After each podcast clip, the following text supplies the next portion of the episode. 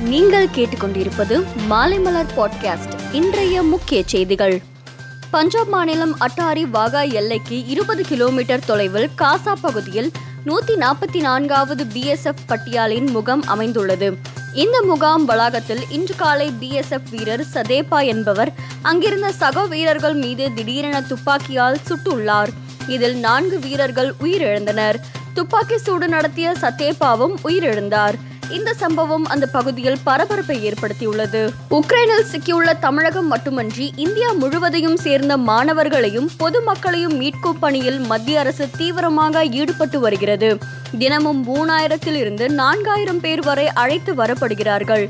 அங்குள்ள கடைசி மாணவரை மீட்டு அழைத்து வரும் வரை மீட்பு பணி தொடரும் என மத்திய மந்திரி முருகன் தெரிவித்துள்ளார். கட்சி கட்டுப்பாட்டை மீறியும் கட்சிக்கு அவப்பேர் ஏற்படும் வகையில் செயல்பட்டதால் அடிப்படை உறுப்பினர் பொறுப்பிலிருந்து தற்காலிகமாக நீக்கி வைக்கப்படுவதாக துரைமுருகன் தெரிவித்துள்ளார். தமிழகத்தில் பெரியார் காமராஜர் அண்ணா கருணாநிதி ஆகியோருக்கு பிறகு தமிழகத்தின் ஒரே நம்பிக்கை நட்சத்திரமாக ஸ்டாலின் இருக்கிறார். மு ஸ்டாலின் பெயர் இமாலய அளவுக்கு உயர்ந்துள்ளது என்று இவிகேஎஸ் இளங்கோவன் கூறினார். உக்ரைனில் சிக்கிய இந்தியர்களை ஆபரேஷன் கங்கா திட்டத்தின் மூலம் மீட்கும் பணி நடைபெற்று வருகிறது. பயணிகள் விமானம் மற்றும் இந்திய விமானப்படை விமானம் மூலம் இந்தியர்கள் மீட்கப்பட்டு வருகிறார்கள். நேற்று பதினைந்து விமானங்களில் மூன்றாயிரம் பேர் நாடு திரும்பினார்கள். பன்னிரண்டு சிறப்பு பயணிகள் விமானங்கள் மற்றும் மூன்று போர் விமானங்கள் மூலம் அவர்கள் மீட்கப்பட்டனர். இன்று பதினோரு விமானங்களில் இரண்டாயிரத்தி இருநூறு இந்தியர்கள் தாயகத்துக்கு அழைத்து வரப்பட்டார்கள். உக்ரைன் மீது ரஷ்யா தொடங்கிய போர் இன்று பதினோராவது நாளாக நீடிக்கிறது. முக்கிய நகரங்களில் தொடர்ந்து தாக்குதல்கள் நடத்தப்பட்டு வருகிறது. ரஷ்ய படைகள் உக்ரைன் தலைநகர் கீவை நெருங்கி இருப்பதாக தகவல் வெளியாகியுள்ளது. வடக்கு மற்றும் மேற்கு பகுதியில் இருந்து தலைநகர் கீவுக்கு மிக அருகில் ரஷ்ய படைகள் நெருங்கியுள்ளது.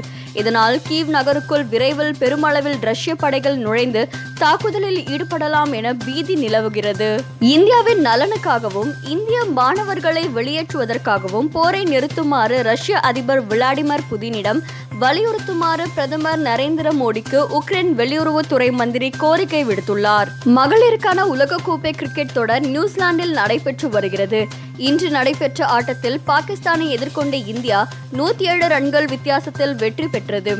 முதலில் பேட்டிங் செய்த இந்திய அணி இருநூத்தி நாற்பத்தி நான்கு ரன்கள் குவித்த நிலையில் பாகிஸ்தான் நூத்தி முப்பத்தி ஏழு ரன்னில் சுருண்டது. மேலும் செய்திகளுக்கு மாலைமலர் டாட் காமை பாருங்கள்.